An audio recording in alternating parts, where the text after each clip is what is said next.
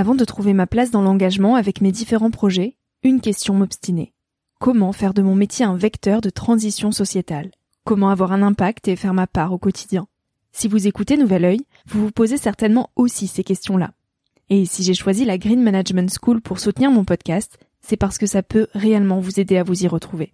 Se former au métier de la transition écologique, ce n'était pas si accessible il y a quelques années, mais ça l'est aujourd'hui. Ça l'est tellement que l'on ne sait plus qui croire, quelle formation entreprendre, ni ce que ça vaut. Alors j'ai fait les recherches pour vous, et j'ai trouvé l'école que j'aurais tant aimé faire il y a quelques années, quand j'étais paumée. Des cours approfondis sur le climat, la biodiversité, l'agronomie, la géopolitique, mais aussi sur les modèles économiques vertueux, le tout dispensé par des spécialistes et des personnalités inspirantes. Créer un autre lendemain que celui qui s'annonce, c'est leur mantra. Et derrière cette idée, la mission de Green Management School est de former de nouveaux managers capables de transformer les entreprises et les organisations de l'intérieur. Toutes les informations sont en description. Merci à Green Management School de croire en Nouvel Oeil en soutenant cette saison de podcast. Tout de suite, place à un nouvel épisode. Cet épisode est un extrait du podcast publié lundi dernier. Il est à écouter et à réécouter quand la motivation ou le sourire te manqueront.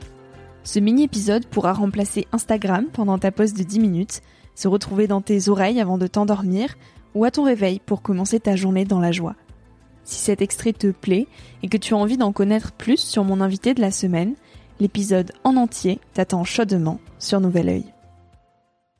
J'ai vraiment pris conscience que euh, l'influence humaine était devenait prépondérante. Alors c'était il y a vingt ans où on était en fait très prudent encore sur euh, la part liée euh, aux activités humaines dans le réchauffement climatique observé.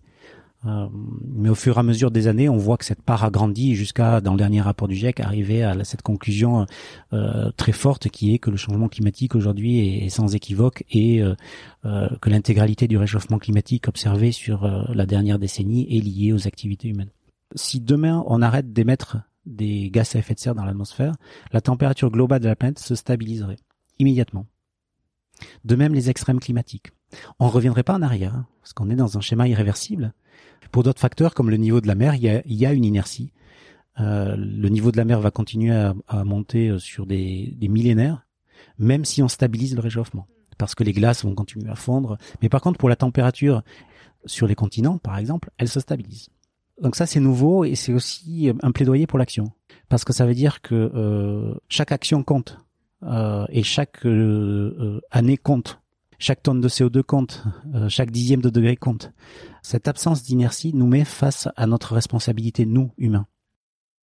Alors, je pense que euh, auprès des, des décideurs, mais décideurs au sens, euh, au sens large, hein, oui. euh, euh, pas forcément les, les, les politiques, il y a, il y a un besoin de, il y a des enjeux importants de, d'éducation, de pédagogie et de, de montée en connaissance sur euh, ce que moi j'appelle la contrainte non négociable géophysique. Hein. C'est-à-dire que les tonnes de, les, les émissions de C O deux ou, et la concentration de C O deux ou des autres gaz à effet de serre, euh, ne sont pas des chiffres dans un fichier Excel sur le, avec lequel on peut négocier ou on peut jouer. C'est vraiment des, des paramètres, euh, naturels non négociables qui conditionnent le climat futur. Donc c'est important de montrer que, euh, les enjeux environnementaux, climat et biodiversité sont dans des contraintes dans lesquelles il va falloir s'insérer et ne plus les discuter. La politique, ensuite, consiste à dire comment. Hein, comment s'insérer dans cette contrainte-là. Mais aujourd'hui, si on veut euh, limiter le réchauffement climatique à un niveau donné, il faut arriver à la neutralité carbone. La neutralité carbone, c'est pas un slogan politique. Mmh. Hein, c'est une contrainte géophysique. Il ne faut plus qu'aucune molécule de C O deux ne s'accumule dans l'atmosphère. Hein. Donc ça, c'est, c'est une contrainte. Et dans cette contrainte-là, il faut que la politique se fasse. Et que le faire démocratie se fasse. Le faire société mmh. se fasse. Et c'est pour ça que c'est l'ensemble des secteurs hein, qui doit être compatible avec cette trajectoire bas carbone et cette trajectoire ensuite de neutralité carbone.